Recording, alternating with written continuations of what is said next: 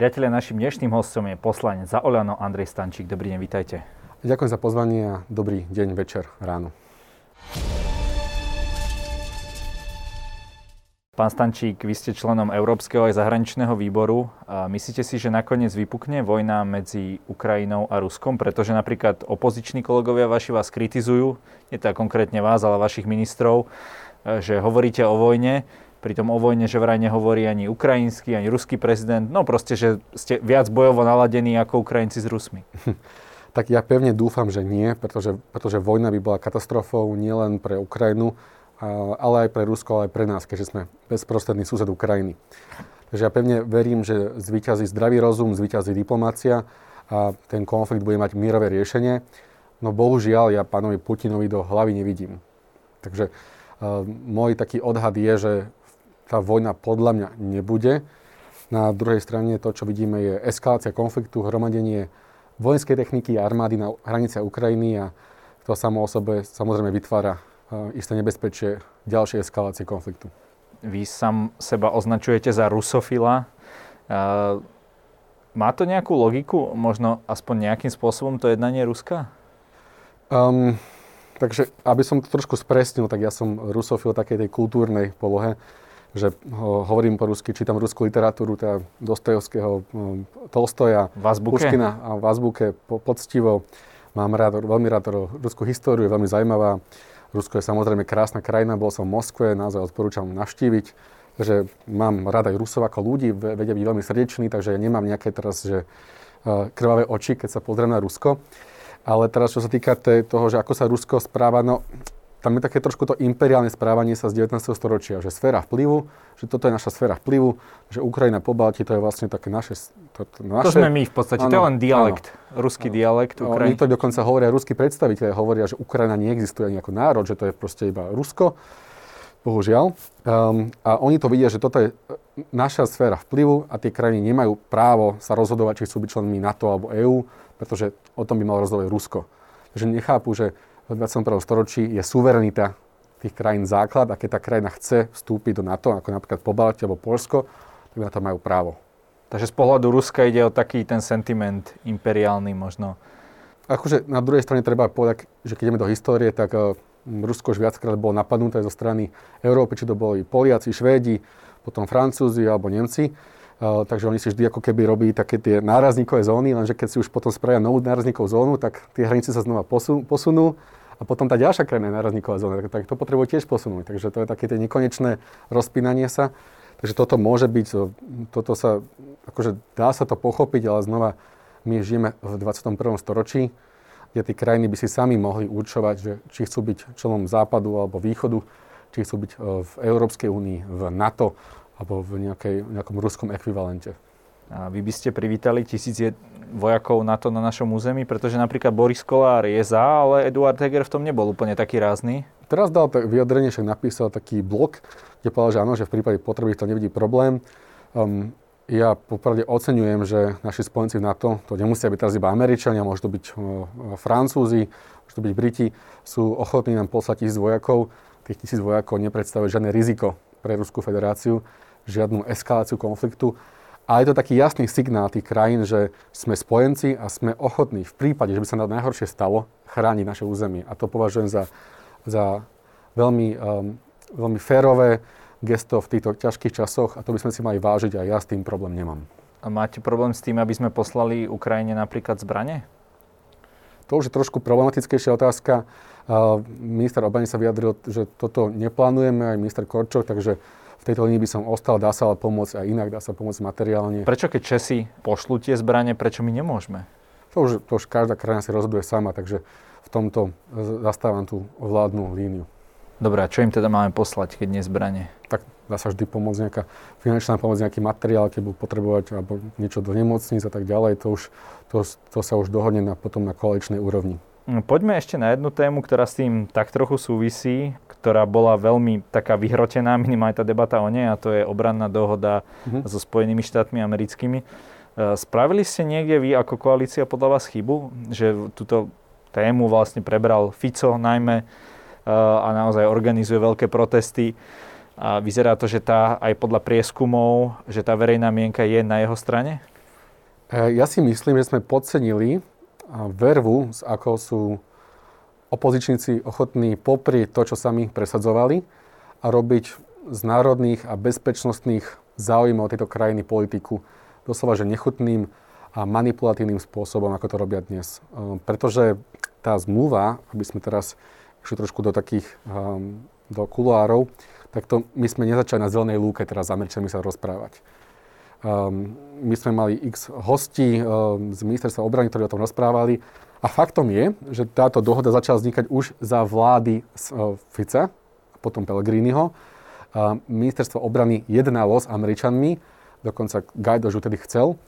Uh, takže tie rokovania prebiehali naozaj do posledného dňa a my sme vlastne iba to, čo začalo, za tie 4 roky sme dokončili. To nebolo teraz, že Jaronáď s Korčokom sa dohodli, že ideme sa dohodnúť s Američanmi. Že naozaj to, toto je dlhý, dlhoročný proces a, a teraz to završilo. Zároveň to nie je nič neštandardné, veď my sme posledná krajina východného krídla NATO, ktorá túto zmluvu nemá. Majú aj Maďari, majú aj Poliaci, tam prešla konsenzuálne cez opozíciu aj koalíciu. Bohužiaľ u nás e, vidno, že Fico s Pellegrini, to Pellegrini tá podľa prieskumu sa vždy rozhodne, jeho jediný princíp v politike je princíp toho, čo ukáže prieskum. E, robia naozaj, strašia ľudí, e, šíria dezinformačnú kampaň a robia si naozaj, že podrývajú zahraničné a bezpečnostné záujmy krajiny v mene politických bodov a zároveň sú ochotní poprieť samých seba, pretože toto je niečo, čo chceli oni s tou zmluvou nemá problém len opozícia, ale napríklad aj generálny prokurátor, ktorý tam uplatnil nejakých 35 zásadných pripomienok a červeným na Facebooku je napísané, že chce, aby ste odmietli túto zmluvu ako celok.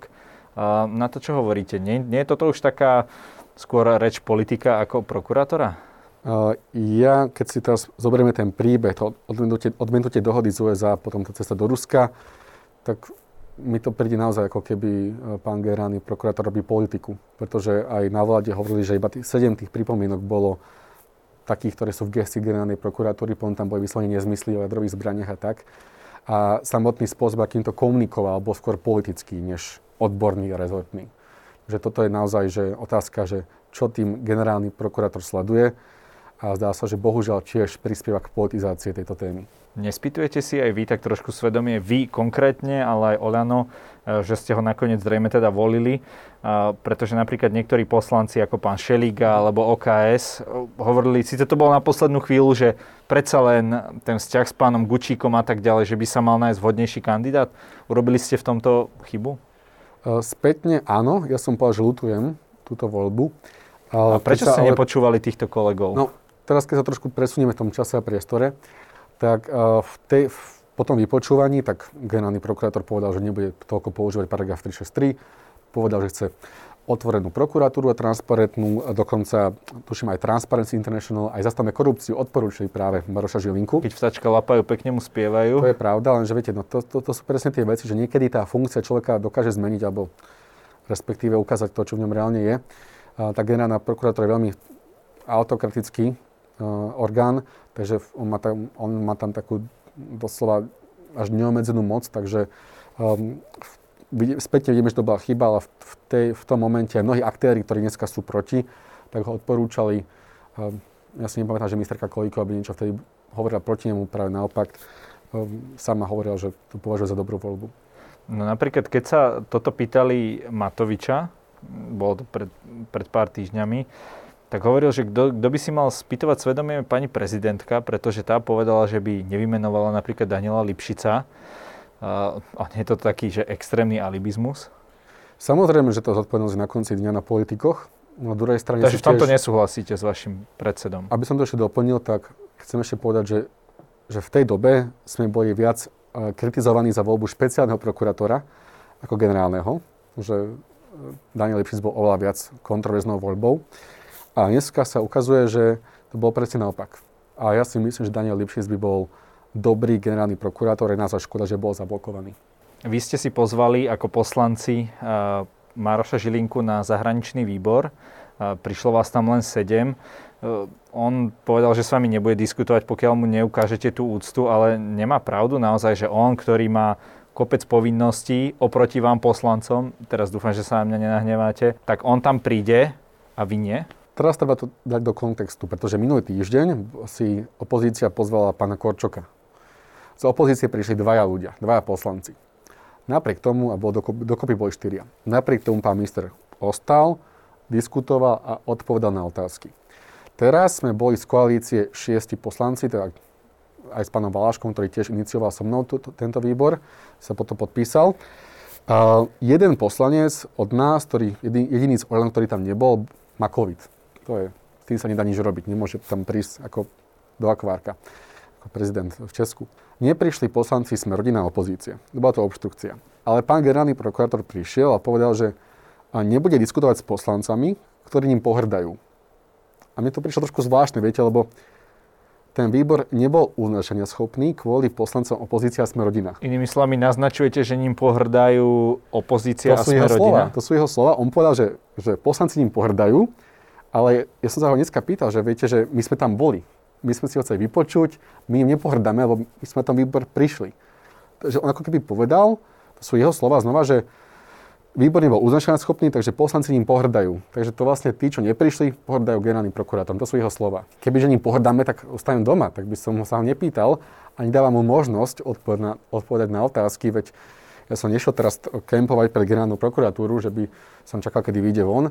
My sme ho ako štandardne, ako poslanci máme právo, pozvali na výbor, sme získali 5 podpisov, a, takže som tento výbor inicioval, aby prišiel, bol zvolaný, som rád, že prišiel, ale potom bohužiaľ odmietal diskutovať. Prišiel ale aj na ústavný práv, ústavnoprávny výbor, ktorý bol dnes. Tam ste tiež neboli uznašania schopní, ale tam už diskutoval. No ja som sa opýtal túto otázku, na to mi odpovedal, povedal, že nechce diskutovať. Um, viem, že sa pýta aj na cestu do Moskvy, lenže ja som... Vy ste tam prišli niekedy v priebehu, tak na tom live streame ja to bolo Ja som potom musel ísť znova preč, lebo ja som mal zahraničný výbor a ja si myslím, že poslanec, ktorý je platený z daní občanov, by mal chodiť do roboty a výbory sú časť našej práce. Ja si neviem predstaviť, že by ste teraz, vy napríklad neprišli do práce, keď ste dohodnutí a doplatení, by vás asi vyhodili. Bohužiaľ, niektorí poslanci na tie výbory nechodia pravidelne každý občan si už môže pozrieť, do ako, do, ako na, tie, na tie výbory chodí a ako si ctí tú prácu poslanca. Každopádne, keď ste tak e, sledovali tú debatu, zišlo vám z nej niečo zaujímavé? Čo sa týka už to na tom ústavnoprávnom výbore, ako padla tam nejaká zaujímavá odpoveď, lebo ja, ja sa priznám, že pre mňa asi ani úplne nie, že stále sa to točí v kruhu a...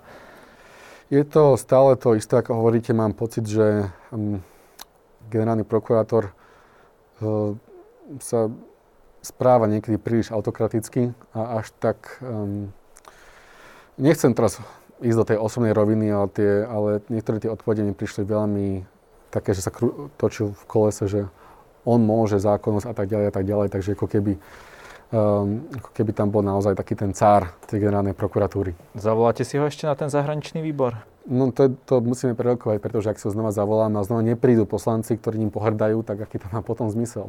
S generálnym prokurátorom sa teda beží ešte jedna vec a to je trestné stíhanie vyšetrovateľov, ktoré nezrušil zatiaľ, aj keď podali teda návrh o 363. Vy ste v tejto veci podali trestné oznámenie. V akom je to štádiu? Tak prišla mi správa, že bolo preradené špeciálnej prokuratúre. Že verím, že sa, myslím, že teraz dokonca už bola nejaká správa, že tých trestných oznámení asi bolo viac. Kde aj e, advokát Kubina, ktorý týchto štyroch vyšetrovateľov zastupuje, hovoril, že, že niečo, niečo podávajú takže sa už niečo, nič, nakatuším na tom už robí. Pretože keď si pozriete to, krajské, to uznesenie Krajského súdu v Bratislave, tak to jasne hovorí, že tam, tam neboli dôvody na začatie trestného stíhania a samotné to trestné stíhanie bolo vyfabulované, tam niektoré veci dokonca vytrhli z tých záznamov, aby to vydával nejaký príbeh. A ja verím, že ak si pán generálny prokurátor ctí spravodlivosť a zákonnosť, tak, tak toto, toto, toto obvinenie zruší. Vy ste pri moci v parlamente už takmer dva roky, ako, ako Igor Matovič hovorí, poctivé protikorupčné hnutie. Ale ako je potom možné, že Bašternák si odsedí polovičku trestu za to, že ukradol milióny a chlapík, ktorý ho druhýkrát nájdú s pár gramami marihuany, ide do basy na 5 rokov. Je toto ako normálne? Ja si myslím, že to normálne nie je. Je to výsmech občanom naozaj, že človek, ktorý okráda túto republiku, vlastne títo ľudí, tejto krajiny o milióny, ide po dva po roku vysmiatý, a keď myslím, že teraz voči nemu začínajú ďalšie trestné stíhania, takže ja verím, že tento príbeh ešte neskončil. No na druhej strane, viete, niektorí ľudia od nás čakajú, že my ako keby sme tí policajti, prokurátorovia a sudcovia, a že my v tom Nie, možno očakajú nejakú reformu trestného zákonníku. Veď, napríklad to prepadnutie majetku je veľká vec, ktorá pomáha boji proti korupcii, pretože to si títo, ktorí nemajú Boha pri seba a kradnú hore dole, tak toho sa boja najviac. Že to, čo proste roky hanobili, e, roky teda zbierali na základe korupcie, na základe toho, že tu okradali ľudí, tak zrazu o to prídu. Takže toto je veľký, podľa mňa, taký meč v tomto boji za spravodlivosť. A to druhá otázka, tak som veľmi rád, že sa pýtate, pretože teraz máme v parlamente e, náš návrh zákona o znížení trestov za marihuanu. Lebo sme museli prerobiť, keďže prišla stopka. Verím, že prvým čítaním prejde, verím, že aj druhým čítaním prejde a práve v tomto, v tomto návrhu by sme mohli zásadne znížiť tresty za marihuanu aj za opakované ako v prípade Roba Junka, aby sme zase znížili tú, tú trestnú sadzbu. A ja osobne by som išiel ďalej, nemám problém s dekriminalizáciou, som to povedal niekoľkokrát, e, v tomto mám konzistentný názor, no treba e, vziať do úvahy tú parlamentnú matematiku a tú kalkulačku a ak niečo prejde, tak naozaj e, je, tento návrh má veľkú šancu prejsť. A ja verím, že tým parlamentom to predsa prejde, lebo nalejme si čistého vína, ten parlament je trošku konzervatívnejší v týchto otázkach. Trošku, trošku dosť. Ako to vyzerá momentálne vnútri Olano, napríklad aj čo sa týka tej obrannej dohody? Napríklad pani Tabak hovorila, že či je vlastne vôbec čomu sa brániť. Tak už ste ju presvedčili, aby za, za to zahlasovala? No, e, takúto nešťastnú komunikáciu radšej nebudem komentovať, každý si je zodpovedný za, za to, ako, ako sa prezentuje. Pani Tabak si nejakú cestu zvolila. Mali sme na klube ministra obrany a ministra zahraničia dokonca aj hlavného vyjednávača tej dohody, takže na všetky tieto otázky, dokonca sme dávali také otázky z takých tých dezinformačných vôd, ktoré tu opozícia šíri, na klamstva lži o hordách amerických vojakov, ktorí sa vrhajú na devy a jadrových zbraniach, pomaly raketách, niekde v Stropkove alebo Humennom. Tak všetky tieto veci vyvrátili, naozaj bola to poctivá debata, faktická. To táto spoločnosť potrebuje nie je strašenie a zavádzanie ľudí, ako to robí opozícia, ktorá sa na tom vytlka znova politický kapitál. Takže ja verím, že drvá väčšina poslancov to podporí. A ja verím, že ako politici by sme naozaj nemali sa teraz báť takých všetkých tých vyhrážok a agresivity, ktorá chodí aj mne dennodenne do správ, ale keď veríme, že budúcnosť Slovenska je v EÚ na, na to, tak za tieto princípy by sme sa mali proste odvážne postaviť a, nebyť vystrašení. No v týchto dňoch je veľmi aktívny aj pán Chmelár. Vlastne vás nazval modrým zväzáčikom, tak dostali ste na základe toho nejaké lajky, dislajky? Fú. Včera... No tie jeho statusy sú celkom sledované teraz. Mm, ja to poprvé nesledujem a to som zachytil, že prišlo naozaj že veľmi veľa vyhrážok, nadávok, vulgarizmov, bohožiaľ aj na moju rodinu, čo považujem za cez, cez čiaru, lebo moji rodičia uh, ma vychovali najlepšie ako vedeli, dali mi veľmi dobré vzdelanie, za to som veľmi vďačný. Uh, viedli ma k tomu, aby som naozaj bol čestným, spravodlivým človekom, to, to sa snažím robiť. Takže veľmi ma mrzí, keď počujem nadávky na moju rodinu ale ja som už na takéto nadávky od eh, rôznych fanúšikov pána Blahu, Chmelára, fašistov zvyknutý, takže ja si z toho až tak ťažkú hlavu nerobím a znova hovorím, že radšej byť hejtovaný za to, čo verím a čo si myslím, že je správne, ako teraz podliehať hejtu, nenávisti a meniť názory podľa toho, čo je populárne, ako to napríklad robí opozícia. A ako to momentálne teda funguje v klube Olano? Ste, ste tam v úvodzovkách taká dobrá partia? Je tam taká otvorená atmosféra, alebo alebo vám ako liberálovi to už začína lieskrkom? Um, je to otvorená debata, veď nie je žiadne, žiadnym, žiadnym tajomstvom verejným, že tých liberálov je tam menej, aj keď eh, sme celkom solidná skupinka. Um, tak snažíme sa diskutovať. Ja rešpektujem aj kolegov, ktorí sú konzervatívni a s ktorými sa viem normálne rozprávať, racionálne, s argumentmi a rešpektujem, že na, na ten svet pozerajú trošku inak ako ja. To človeka učí aj takej tolerancii a možno aj pokore pretože naozaj ja verím v tú, výmenu ideí, aby človek nebol iba v bubline, aby počúval tých druhých a ten názor si buď obhájí, alebo sa niečo nové naučí. Takže to považujem za fajn. Akurát máme mať klub za hodinku, takže neznamená pozrieť. A tie kluby sú samozrejme trošku dlhšie, lebo nás je veľa.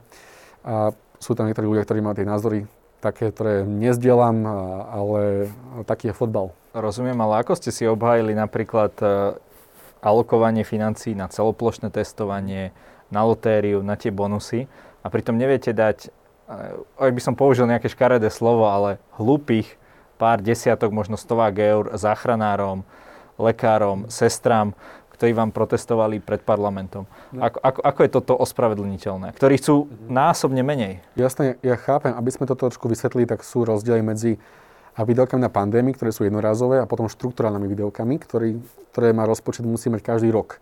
Že keď zvýšite niekomu mzdy, tak to je každý rok potom. Znamená, ja viem, že to je štruktúrálny deficit. A ja chápem, že sú takéto voči tomu výhrady, no treba si uvedomiť, že tá pandémia je extrémne drahá. Každá krajina testuje, Dánsko, ktoré také ako my, tak má pomaly 200 tisíc PCR denne a do toho ďalšie 100 tisíc antigénov. A vidíme, že aj, aj po tom, čo skončila tá prvá, druhá vlna, tak sa nakúpali antigény, takže toto ja beriem ako videoky na pandémiu.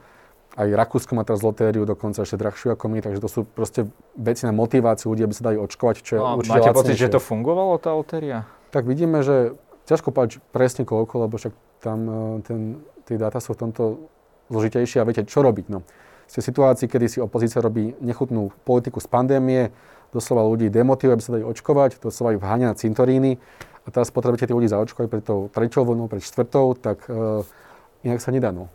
Že, že treba, podľa mňa je lepšie možno takto motivovať a, a vyskúšať túto cestu, ako, ako no. mať založené ruky a bedákať, že no tak ľudia sa nechajú očkovať. Ale je to len opozícia, lebo váš minister ešte vtedy, uh, minister zdravotníctva Krajčí, plakal vtedy pred rokom, mm. keď hovoril, že uh, pred tými Vianocami, že sa nesprísnili tie opatrenia a že nebol schopný a už vedel, že tam tí ľudia aj nejakí epidemiológovia, že tam plakali.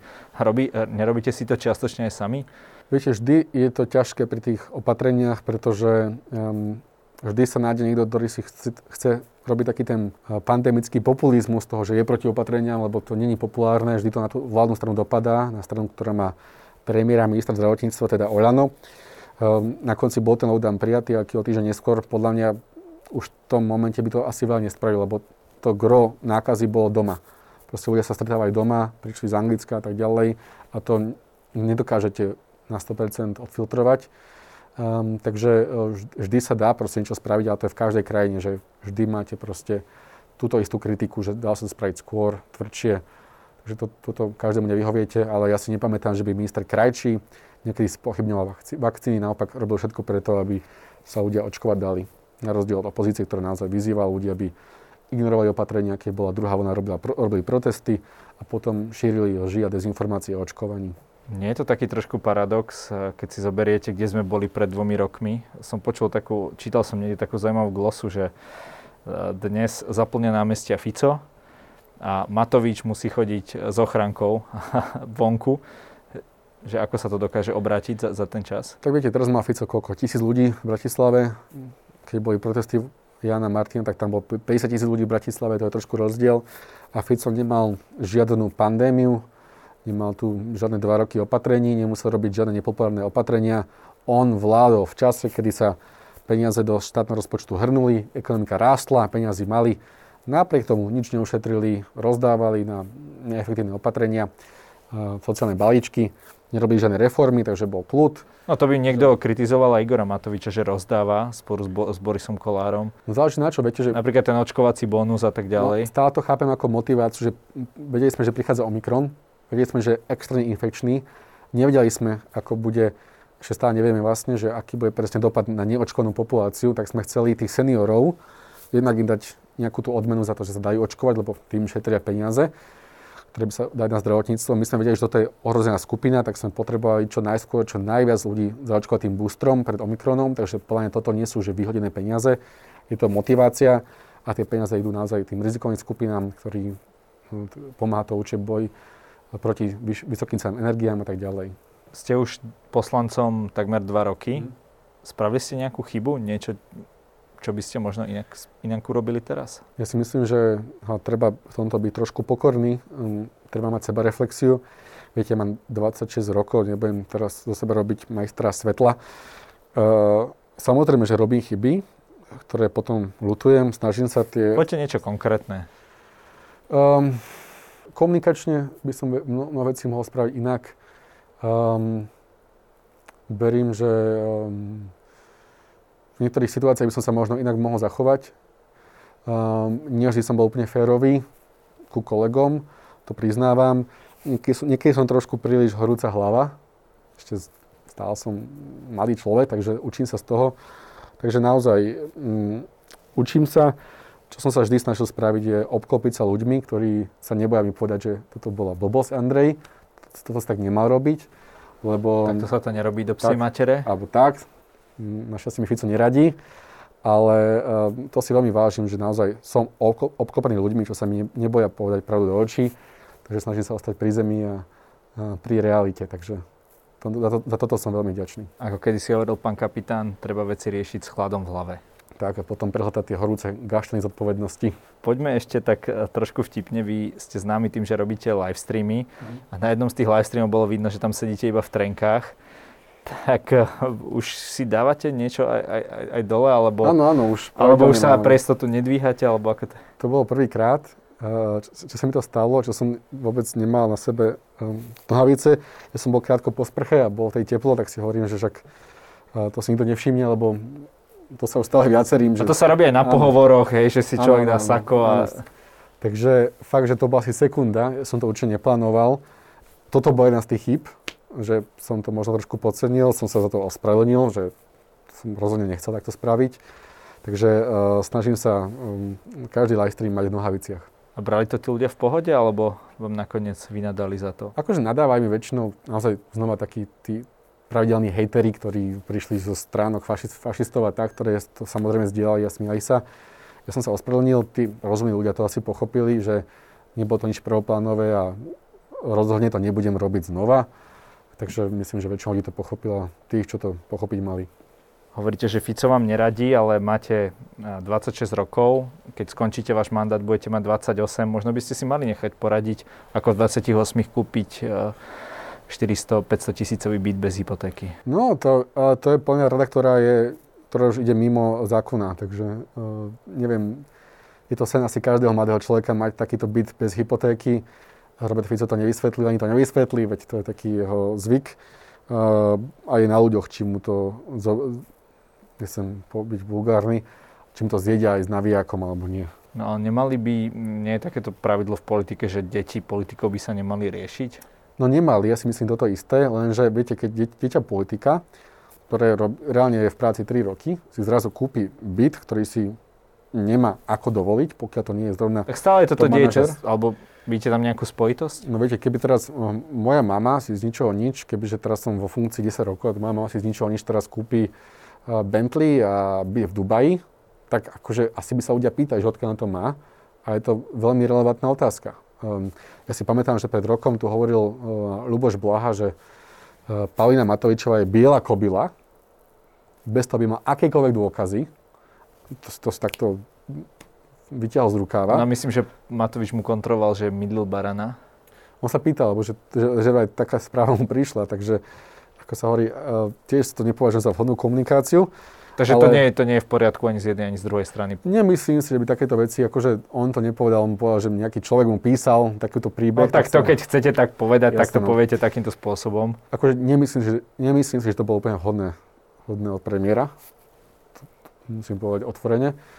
Uh, na druhej strane chápem, že tá reakcia bola emotívna, pretože keď uh, niekto povie o vašej žene, že je biela kobila, tak to bez akýkoľvek dôkazov a faktov, tak to, že nechutne obviní a podhodí tomu, tomu tej svojej cieľovke konšpiratorskej, ktorá je, je známa tým, že píše zrovna vyberavé správy a komentáre, ale sú, sú to vulgarizmy a, a nadávky, tak ako, ako manžel, ktorý svoju manželku pravdepodobne miluje, všetci asi si myslíme, tak chápem, prečo ho to takto nahnevalo. Je Edward Heger lepší premiér ako Igor Matovič? Je dostatočne výrazný? Tak Igor Matovič je ten, čo vyhral voľby, alebo v tom momente jediný človek, ktorý by to dokázal tomu patrí všetká česť. Eduard Heger sa snaží tie konflikty tlmiť. To je veľmi, uh, veľmi prínos v tejto koalícii, lebo sme taká, on to hovorí, že pestrá koalícia, ale tu si uh, často každý ide svoje. Tá pandémia to dáva veľa možností, lebo viete, teraz keď opatrenia, tak jeden povie, že ja som proti, ďalšie proti. A vlastne to iba túto um, Heger s Lengvarským sú za opatrenia. Takže uh, v tomto má... A za povinné Edu... očkovanie. To, v tomto má Eduard Heger naozaj neuveriteľnú trpezlivosť a páči sa mi taký jeho drive, že sa nechá obklopiť ľuďmi, ktorí sú mimo Olano, ktorí boli na v iných stranách, ale jemu naozaj je ten cieľ, aby to Slovensko bolo úspešnejší, moderný štát a má ten cieľ na reformy, takže za toto si ho veľmi vážim a naozaj sa venujem tým veľkým veciam. Prajem, ja ho samozrejme podporujem aj verejne. Myslím si, že to robí veľmi dobre a málo kto, neviem, či niekto v tejto situácii by vedel byť lepším premiérom ako Eduard Heger. Keď sa bavíme o tých reformách, na stole je už asi tretia alebo štvrtá verzia súdnej, súdnej reformy, súdnej mapy a tak ďalej a Napríklad poslanec Šipoš chce, predseda vášho poslaneckého klubu loboval za to, aby zostal teda súd v Starej Lubovni, odkiaľ pochádza. Takto sa to robí? Tak, um, každý... každý si bude boxovať toto je politika do istej miery, viete, pri každom zákone, pri každej reforme sa každý snaží bojovať za svoj rezort a svoje záujmy. Pri každom zákone, pri opatreniach sa každý snaží hajiť svoj rezort, takže toto nie je nič nové. Um, a vy ste čo vybavili pre Piešťany, keby som, viete, uh, keby som slovami iného slávneho piešťanského rodáka trošku modifikoval? Um, ja v týchto reformách zastávam takú pozíciu, že tie národné záujmy sú nad lokálnymi. Um, je ale otázka potom, že ako ministerka Kolíková reagovala na, tie, na tie argumenty. On sa pýtal, že prečo práve tam nemá byť, že keď tam je možno nová budova alebo čo. Takže ja neviem genézu tohto. Um, ja si ja myslím, že všeobecne taký ten princíp, ktorý sa riadím, je, že ako sa hovorí, že najprv krajina, potom strana, potom ja. Takže um, pokiaľ tá reforma má zmysel globále, pokiaľ ministerka Kolíková si spraví takú tú domácu úlohu, ktorú má, pretože na vláde to prešlo iba vďaka premiérovi, ktorý to vyslovene podporil, lebo tam boli veľké výhrady v podstate z každej strany. Um, veľa vecí no tak keď boli takéhoto charaketeru, že každý jeden poslanec... To úplne nebolo, toto tam boli tie veci ohľadom správneho súdu a tak ďalej, že aby sme vôbec tie peniaze z Európskej, Európskej únie dostali. Takže pokiaľ mm, ja súhlasím s tou myšlienkou reformy, ja ju rád podporím, a pokiaľ ministerka Kolíko naozaj zapracuje tie veci, tak ja verím, že prejde parlamentom, pretože... Tá okresaná verzia teda, ktorá už niekto hovorí, že to už nie je reforma. A tak stále to je, je to zásadná zmena. A každá reforma musí byť do istej miery trošku kompromisom, veď videli sme to aj pri reforme zdravotníctva alebo národných, zdravotníctva alebo národných parkov. Takže e, za seba môžem povedať, že ja ten duch reformy rád podporím a verím, že ministerka Kolíková svoju prácu, tú domácu odvedie dobre a parlamentom prejde. Pán Stančík, každý u nás má na záver priestor niečo odkázať našim divákom. Nech sa páči tak eh, v tejto dobe plnej toxicity na Facebooku, dezinformácií, hoaxov, zachovajte prosím eh, kritický rozum, správajme sa k sebe slušne, overujme si fakty a snažme sa každý správať tak, aby táto krajina bola lepším miestom pre život. Ďakujem za rozhovor. Ďakujem veľmi pekne.